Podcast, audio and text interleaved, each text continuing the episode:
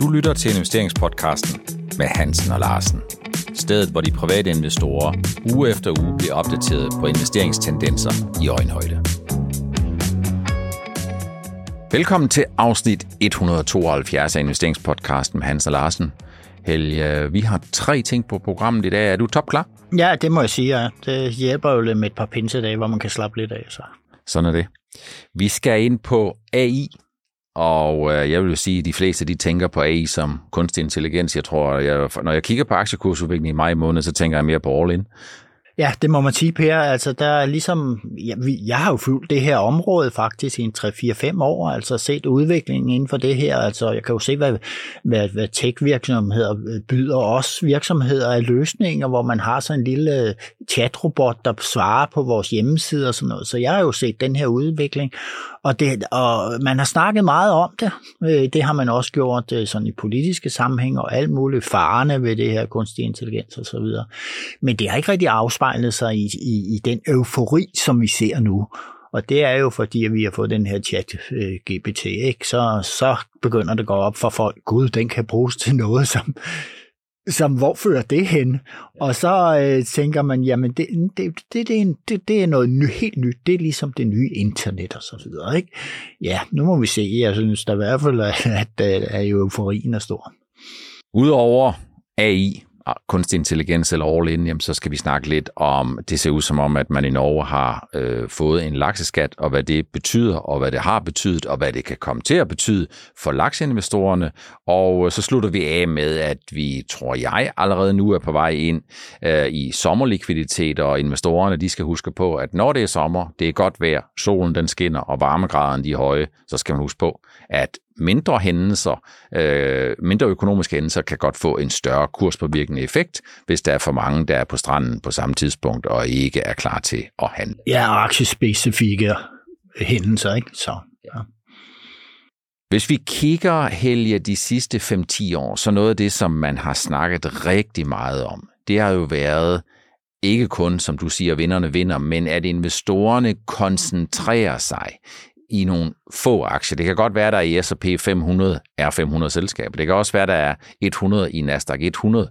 Men det, som egentlig at de fleste investorer interesserer sig for, det er dem, der er gang i. Det er dem, der stiger meget. Det er der, hvor, hvor, hvor aktivitetsniveauet, det er meget højt. Den her koncentrationstendens, uanset om man kalder det FANG, eller man kalder det FAANG, eller hvad for nogle andre ting vi har, der må man da sige, at øh, hvis vi kigger på den seneste måned, jamen så har det jo været øh, AI øh, og ikke ret meget andet, og det er jo alt fra Nvidia til AMD, til Microsoft, til nogle af de mindre selskaber, som specifikt er inden for øh, AI. Men resten af markedet, det er der vel basically ikke rigtig nogen købere til. Det har du fuldstændig ret i. Det er ligesom vi har spået allerede fra januar og måned, det her, at jamen, man springer fra tue til tue, og nu har man altså opdaget, der en hel ø, det er ikke en lille tue, man kan springe på, og det er øh, inden for AI. Det, det er sådan helt typisk at se, at jamen, risikovilligheden er stor, hvis man kan se, der er momentum i noget. Så, øh, så er der mange, der, på, øh, der hopper på, og man kan ikke snakke om det lykkerideri eller hvad, altså, fordi det er jo svært at finde ud af, er der, er, hvor stort er det her, og hvem vinder? Altså, og så satser man jo mange gange på dem, der har, ligesom har vundet lidt i forvejen. Ikke? Mhm. Hvis man kigger på det, så uh, kunne jeg godt få det indtryk, og det er jo ikke nogen lovprisning af de amerikanske selskaber, eller et udtryk for, at der ikke findes AI-selskaber uden for USA. Men kigger man USA, der er alting større, hurtigere, farligere og spændende og alle de der ting. Vi har jo ikke sådan åbenlyst nogle investeringscases, Helge, hvor investorerne siger, Inden for AI, jamen der er det de her tre europæiske selskaber, som vi giver fuld drøn. Det ser vi jo faktisk ikke. Vi ser det i USA. Vi ser det ikke i Kina. Vi ser ikke engang, at Kinas svar på Google Baidu. Vi ser ikke, at Baidu kan hæve sig ret meget over og have en markedsværdi, der er cirka en 40 20. del af Google, selvom Baidu skulle være både selvkørende biler og Kinas svar på Google og ChatGPT i Kina-version og 47 andre ting. Så det er vel, ligesom det plejer, at der er fuld drøn på i USA. Der kommer nogle markedsværdier, ikke kun på Nvidia, AMD og Microsoft, som jo er nogle øh, trilliarder dollar øh, selskaber, men der, der, der kommer så meget god stemning ind, at markedsværdierne stiger, og så har vi vel egentlig noget af det, der bliver lidt en selvopfyldende profeti, fordi de små og mellemstore selskaber, som lige pludselig vokser sig markedsværdi store, jamen de kan jo egentlig, de får en finansiel valuta, deres aktiekurs, hvor de i princippet får et manøvrerum, der gør, at de får nogle muligheder, som de ikke havde for 3, 4 eller 6 måneder siden, fordi deres markedsværdier var meget mindre. Ja, altså de får en mulighed for at hente kapital, hvis det er nogen, der er meget innovative og ligger i udviklingsfaserne nogle ting inden for det her. Ikke? Og så er det jo bare med at blæse, øh, for, for at blæse det de projekt, de arbejder med op mest muligt, det, og det tager pressen imod med kysshånd, og så, så går det der ud over stok og sten i de der mindre mellemstore der, ikke? og så er der jo nogle af dem, som investorerne får øje på, og så, så kører, kører det bare. Og det er sådan, du ved godt, det er sådan ligesom en boble i noget, der engang var en boble. For tech, det er ikke en boble længere, men, men en del af tech er nu en boble. Ikke? Det kan ligne det, der er boble-tendenser i det. Så jeg vil være meget forsigtig, hvis jeg skulle, jeg vil være meget grundig også, hvis jeg skulle investere i det her.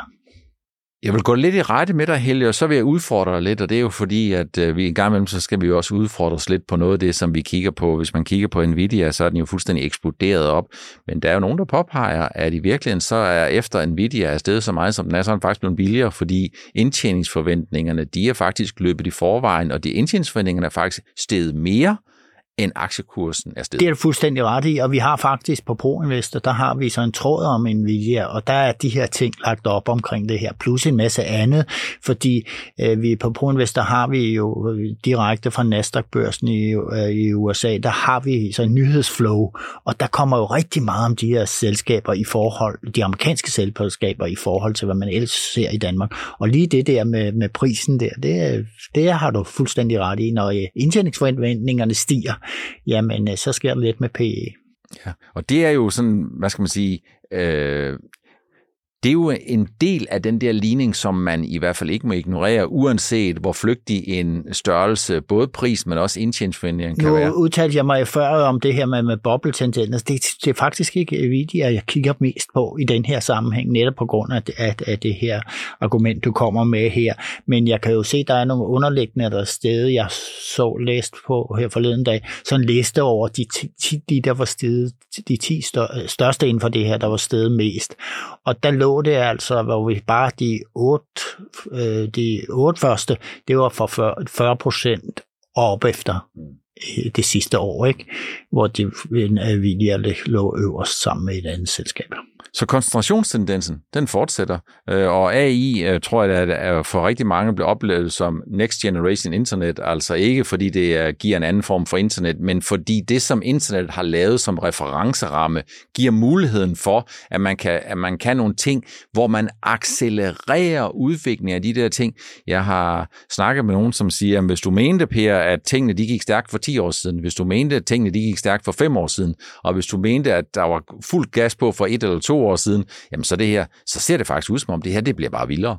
Ja, det gør det, Per, fordi nu er vi jo derhen, hvor der har været en udvikling gennem nogle år på det her, og man har jo haft chatrobotter og alt. sammen. der, vi, har set nogle, vi har set nogle få ting af det her, og nu lige pludselig kommer med et, kommer der noget, der, hvor man siger, det, det er altså unikt. Er det fremtiden, det her? Vi bare vi kan tale til vores telefon, og så, så, så lidt øh, et par minutter efter, der skrevet en bog. altså, det er jo helt, helt, øh, ja, der mulighederne er jo legio, men øh, jeg kan godt sige, at der er politikere, der sidder derude, og rigtig mange almindelige mennesker, som er meget, meget bange for, hvor fører det hen. Og sådan er det jo med nye, alt det nye, der kommer. Men det er jo også sådan, at hvis du i princippet kan sætte en maskine til at, til at læse dine tanker, hvis du kan sætte en maskine til på en eller anden måde ved at give den fem sænger, skrive en positiv anmeldelse og omtale af Helge Larsens pro-investor, og den så spytter sådan en ud, og selvom der helt sikkert er mange positive ting at snakke om, så er det ikke sikkert, at alle de der pro-i-kontra ting, at de måske får lige meget vægt. Så derfor så er det vel på den ene side legitimt, at man skal være en lille smule overvågen og opmærksom. På den anden side set, så er man også nødt til at sige, at når der kommer noget nyt, jamen så er det jo der, hvor investorerne de bliver begejstrede, og den der begejstring, den får jo altid nogen til at sige, nu er det nok øh, for vildt, og nu er det nok en boble og alle de der ting. Og det er vel også business as usual. Ja, det er fuldstændigt. Altså, jeg kan huske jo techbranchen der i starten af nullerne. Jeg, jeg, af en eller anden grund, så fik jeg aldrig investeret det. Det er måske, fordi det, det, det ligger ikke til mig. For jeg gik pænt udenom om det her, så jeg fik ikke det der alvorlige knald ned, der var. Men der så jeg, at noget af det, man tjente penge på, det var jeg så med i en virksomhed, jeg havde, det var, at vi kunne lave nogle hjemmesider, der var, og det var næsten lige meget, hvad indholdet var. Bare det var noget, man kunne se, det var der behov for ude i markedet. Og så kunne man træ, tiltrække investor. Jeg slog og skrev 900 sider om et eller andet inden for sundhed og så videre. Øh, sådan en netdoktor, sådan, det, sådan før det, det, det, det blev jeg overhældet af. Men der var jo ikke grænser, hvor jeg kunne tiltrække kapital. Jeg havde en, en advokat, der arbejdede med sådan noget. Sådan, Helge, nu skal du høre, det, det der amerikanske firma, det der amerikanske firma. Men de, de er helt klar på det der i, så fik jeg jo kolde fødder, fordi jeg kunne godt se, hvad der skete i techbranchen, og så holdt jeg mig for det. Men det, pengene strømmede jo til. Og det kan der også godt være, eller det, det er jeg helt sikker på, det er jo det, der sker nu, og så må vi se, hvor det ender. Forestil dig, Helge, at du, hvis du kommer til, jeg ved ikke, om du kommer til at lave en ny version af den tålmodige investor, og du sådan ligesom giver, den, giver sådan en robot øh, øh, 10 desinger om at skrive 10 kapitler om, hvad Helge Larsen tænker, og så sker der det, at øh, dagen efter, så kan du hente den fra trykkeren, eller også så ligger den bare fuldt øh, redigeret øh, i en version ude. Det vil være rart, vil ikke det? Det ville være fantastisk. Jeg går jo, jeg har bakset med to bøger, en, en, en, en forsættelse af den tålmodige investor, hvor med noget opsamling, og så, så en iværksætterbog. Ikke? Og jeg, jeg kan sådan skrive fem linjer om dagen, ikke? eller en halv side, og så skal den jo så redigeres og sådan noget. Altså, det, det, det er jo et stort arbejde at lave sådan noget, når man har travlt i sin hverdag, men jeg vil tro, at der er nogle avisredaktioner, der er nogle bogforlag, og der er nogle forfatterspiger derude, der måske for, for de, altså de, de begynder at forstå, hvad de kan bruge så et instrument til. Og det kan man jo bruge alle sammen. Brugsanvisninger, øh, IKEA, ja. Jeg det tror, kan jo være, at de er blevet bedre sådan. Jeg tror, det er alt fra at skrive en bog til at lave en PowerPoint-præsentation til hvad som helst, som man kan få noget hjælp til. Det er ikke en lovprisning af, at du skal skynde dig ind, storme ind og købe Nvidia eller nogle af de andre øh, AI-aktier, eller dem, der bliver forbundet med AI. Det er udelukkende et spørgsmål om, at vi highlighter nogle af de selskaber, som har været nævnt, og USA, det er altså bare stedet at være. Ja, så skal vi lige sige, at Nvidia, de, de leverer chip, og, og, og som, som er rigtig, rigtig gode, og og som er rigtig god til gaming, altså der, hvor de bliver presset meget hårdt, de her chip. Ikke? Så de leverer til kunstig intelligens, og det, øh, der, der, der vil de lave en masse specialprodukter til øh, med inden for chip. Ikke? Så ja, så det er jo derfor, det er sådan en underleverandør til, til nogle andre, så det er sådan, jeg forstår det. Ikke? Det er i hvert fald spændende at følge med i. Ja. Vi skal til noget helt andet. Øh, I Norge, Helge, der har man jo fra politisk hold og også fra opdrætsindustrien diskuteret den her grundrenteskat, og vi har vist også lige været ind omkring den et par gange eller to. Øh, og øh, i sidste uge ser det ud som om, at der er kommet et politisk flertal, som er blevet enige om, at man i stedet for 40 procent, som Venstrefløjen startede med, at skulle være den nye overligger for marginalskatten, det vil sige, at man har selskabsskatten, så har man grundrenteskatten oveni, sådan så man kan komme op på 65-70 procent, så er vi tæt på nationalisering. Øh, der blev man enige om, i hvert fald på kort sigt, at det skulle ikke være 40, det skulle være 25. Og som udgangspunkt, så vil jeg jo egentlig sige, at hvis det er sådan, at man nu får vidshed for de her ting, og satsen bliver lavere end frygtet, så ville jeg jo egentlig have forventet en meget stor positiv kursreaktion. Der kom en kursreaktion, men den var lidt fesen, var den ikke det? Jo, nu er det ikke vedtaget endnu det her. De skal jo først stemme om det, men man kan jo se, at der er et, et, et politisk flertal for, for det. Men det er ikke så et bredt flertal, som man oprindeligt ønsker. Man, man ønsker jo næsten alle partier skulle slutte sig op om, om den her beskatning. Øh, I det her tilfælde er det Arbejderpartiet, Centerpartiet og Venstre, der ligesom, og så er der noget, der hedder Patient, et eller andet parti, lille parti, der ligesom er slået med, gået med her. Ikke? Men jeg vil synes, 25 procent, når jeg kigger kigger på analytikernes beregninger, der, der, der er flere af de her norske selskaber, svenske analytikerselskaber, som er rigtig gode. Men de beregner så ud, hvor meget vil det koste på, for selskaberne her. Så det her tager de så positivt. Men det, man tager mest positivt, det er, når der er valg igen om to år, så er man helt sikker på, at den norske kyst og alle dem, der bor op ad den, at de skal nok stemme for et parti, der vil gå ind for, at den her beskatning vil sænkes eller helt fjernes, så man kommer tilbage til det gamle grund grundrente, ikke grundrente, men sådan en produktionsafgift. Øh, eller til noget, der ligner det, man har på Færøerne, hvor man siger fra 50 øre til 20 kroner, og alt efter, når lakseprisen er høj eller lav, og så tager man produktionsomkostningerne, det gør man to gange om året. Og det må jeg nok sige, det kan de også godt leve med, de, øh øh, øh, øh, opdrætterne på, på Færøerne. Ikke? Så jeg, der er mange muligheder, så alt i alt det, der, der er foreslået her, det er positivt for sektoren.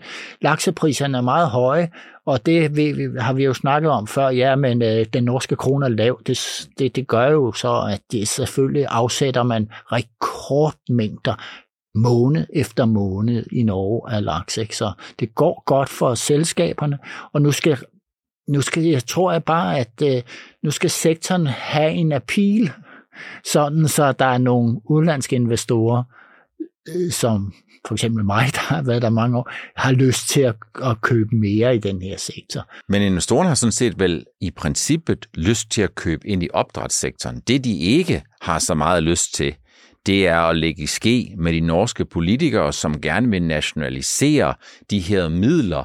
Så det er vel årsagen, når man kigger på det. Så er det jo ikke sådan, at den norske krone er eksploderet nedad, fordi oliepriserne er faldet meget. Ja, oliepriserne ligger dramatisk under, hvor de lå dengang de var højst. Men for mig at se, jamen der er det her jo noget, der bider sig selv i halen, fordi udlandske, udlandske investorer de siger, jamen vi skal da ikke have købt noget i Norge, for vi ved da ikke, om det, vi køber i Norge, om det bliver stjålet i morgen. Det var faktisk det, jeg vil frem til, fordi at får vi et forløb nu, når der kommer ro om tingene, og det her får vi et forløb, man kan se, det kører fint for de her selskaber, og Arbejderpartiet og Centerpartiet er ikke for dårlige, eller for, for nye idéer om beskatning. Altså det snakker, altså, så tror jeg, de snakker om hele tiden, men altså, hvis den her sektor kan friholdes, så vil jeg tro, at øh, der vil komme nogle investorer, der gerne vil vende tilbage i den fra udlandet. Men du har fuldstændig ret. Det her med tilliden har, altså, for mig fik jeg jo voldsomt, det fik til, det, til noget. Jeg har altid beundret nordmændene, fordi de er iværksætteri og alt det her. Jeg har aldrig rigtig tænkt så meget på det politiske. Det gjorde jeg tilbage i starten af nålerne, fordi der var det heller ikke for kloge. Men, men det her, de har gjort her, hvor, hvor du kan sige, at en opdrætter, jamen hvis han skal betale øh, 40 procent, som det oprindeligt var, selskabsskat, og da han så ejer en stor del af den her store opdrættervirksomhed. Mm, formueskat oveni. Formueskat oveni. Ja. Og det var for nogens vedkommende, at dem, der er stukket af, skulle jeg lige hilse at sige til Schweiz her de, det sidste halvår, det var så, de endte op over 80 procent. Hvis nu man kigger på det, ser du fra et lidt andet synsvinkel, Helge, så kan man jo sige, at øh, når det er sådan, at ens valuta den falder meget. Så sker der jo det, at Talk of Town, det er jo det, vi kalder prisstigninger eller inflation. Så importerer man prisstigninger. Og i virkeligheden, så kan man sige, at så kunne det jo være, at det øh, oprør, som i princippet kommer udefra, de vinde, der kommer udefra, de udenlandske investorer, der siger, at vi er ikke så vilde med det her, det kunne måske egentlig blæse ind over det norske fastland, fordi jeg tror da ikke, at forbrugerne, de er meget imponeret over at se, at de der prisstigninger, der har været, som jo har været høje, det har de også været i Norge, at de så får en lidt ekstra medvind, fordi den norske krone synker fuldstændig ned i Barentshavet, øh, og øh, jo øh, bliver udsat for den her mistillid fra globale investorer. Så derfor, jamen, så er det vel, ligger det vel lige til øh, Ståle Solbakkens højre ben, at, øh, at der på et eller andet tidspunkt, så kommer der nogen, som siger, nu er vi nok nødt til at have en frisk start. Vi skal have genopbygget udenlandske investorers tillid til Norge. Så skal vi have en færre pris, en færre kurs på den norske krone, og så skal vi have bragt de her prisstigninger, den her inflation, ned i et niveau på, øh, på niveau med, eller på linje med det, øh, som øh, vi ser andre steder. Ja, men jeg tror, at et eller andet sted at har jo været et chok med den her med, med, med det her øh, skatteforslag. Ikke? Altså, tænk der var 70 milliarder eller sådan noget lignende øh, øh, i, i investeringer, som skulle være øh, langs kysten og i Norge der.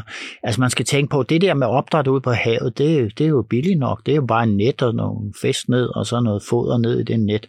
Men hele det der, det backup, der er på land, med slagterier, fordelingscentraler og øh, også man på land har landbaseret øh, opdræt af øh, fiskene, så længe de er små. Hele det der er jo en kæmpe industri. Og øh, den investering, der skulle være i at lave det nyt og bæredygtigt og lave mere på landbaseret osv., osv. jamen de investeringer, det har man jo bare sagt stop for, fordi det er så usikkert, hvad, hvad regeringen kan finde på. Og jeg vil også sige, man må også tænke sig lidt godt inden for vindkraft eller vindmøller. Det, det er jo også, får jo også en grundrettende skat. Og, ja. Det ligner jo og minder sådan lidt om den statslige, den statslige involvering i øh, Equinor, det gamle Statoil, hvor man jo har nogle beskatningsprocenter på en 70-80 stykker, men øh, investorerne kender det jo. De, er jo, de kender jo øh, de her ting.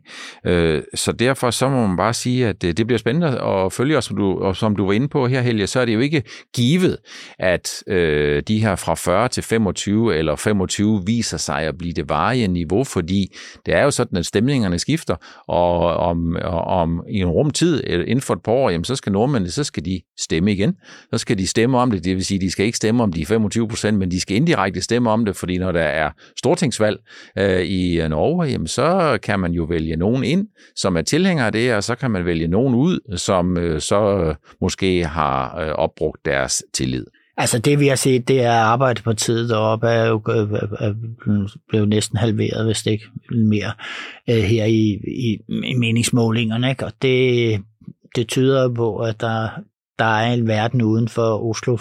Man diskuterer meget, at alt, der foregår politisk, det, det, er, det er fra Oslo, ligesom vi siger, har det her med København, og jyderne er utilfredse, og der ligger al vores industri over. Ikke?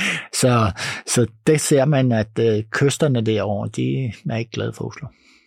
Det bliver spændende at følge. Øh, jeg tror helt sikkert, at den sidste laks har ikke øh, slået med halen endnu, og jeg tror, at det heller det sidste punktum er ikke langsigtet sat i forhold til, hvad skatten skal være, men at der kommer en skat ud over, øh, hvad selskabsskatten er, det tror jeg ikke, der er nogen som helst tvivl om. Ja, og hvis man vil sådan se, hvor meget man, analytikerne de øh, beregner på, hvad koster det, hvad, hvad koster det selskaberne, hvordan laver de så nye analyser og nye kursmål, så kan man ja, på, øh, på ProInvestor har jeg sådan en laksechat. Der er ikke så meget debat ind i den, men der sørger jeg for, at der alt aktuelt bliver lagt op, så man kan, hvis, man, hvis man har laks tilbage i sin portefølje, der er jo mange, der er blevet nervøse sidste år, ikke? Øh, så kan man gå derind og, og følge med. Følg med på ProInvestor og, øh, og bliv godt opdateret på opdrætssektoren, specifikt omkring laks. Vi er på vej ind i den første sommermåned nu her i juni måned, og det er jo mega godt helge, for så vidt angår vejret, i hvert fald hvis man ikke er landmand afhængig af, at der kommer noget nedbør fra oven. Men når vi kigger på aktiemarkedet, så sker der faktisk øh, ikke så sjældent det, at når det bliver sommer, så er der en tendens til, at der kan være lidt mindre likviditet. Når der kan være mindre likviditet, så kan der være mindre begivenheder, som kan få en større kurspåvirkende effekt. Jeg synes allerede i dag, og det er jo onsdag forud for øh, udsendelse torsdag, vi allerede ser, at der er nogle aktier, hvor øh, en, en eller anden form for en nyhed har en større kurspåvirkende øh, effekt, også selvom man ligesom kan sige, når jeg ser set i det store og langsigtede billede, så ser det ikke ud som om, der sker så meget, men hvis der ikke lige pludselig på dagen rigtig er nogen købere, jamen så, kan sådan en, øh, så er det selv i de mellemstore selskaber, de kan godt bevæge sig lidt mere. Det skal investorerne vel være meget opmærksom på. Ja, vi kan jo sige, at det her, der kendetegner året her, det er, at der er meget swing trading, der er meget hoppen til to, fra to til to, og det vil, vil automatisk give øh, et, altså når, når markedet er sådan, så kommer nyhederne, så er der overreaktioner, og så, Øh, på, på, på de nyheder. Og du kan jo se, der, man kan jo få en nyhed, der faktisk er god, og så bliver der solgt gevaldigt ud på den, fordi der er nogen, der ligger samlet op på den kort, kort bane. Ikke? Så det vil nok forstærkes jo, når likviditeten er mindre. Og jeg har altid nyt de her sommermåneder, især juli måned, fordi jeg har faktisk været alene på Skansen mange gange, fordi der er jo rigtig mange, der går på ferie i, i, sommer, i juli måned. Og det gør finansredaktionerne altså også i et vist omfang. Så jeg har jo nyt det, det der, at jeg kunne, kunne øh, jeg kunne, på den måde, jeg fik ro til, der var noget af støjen var væk, så jeg fik rigtig ro til at se, hvad er der egentlig talt af muligheder, i, når likviditeten er mindre. Og det har jeg profiteret nogle gange gennem årene, men altså, man skal følge godt med, men det er faktisk, som du siger, jamen der er ikke mange købere i markedet, der er heller ikke mange sælgere i markedet, og jamen det får også en indflydelse. Vi er vel på vej til at få en afklaring på gældsloftet. Vi ved jo ikke, hvordan det ender, Helge, men der har været stor, stor hej om øh, gældsloftet igen.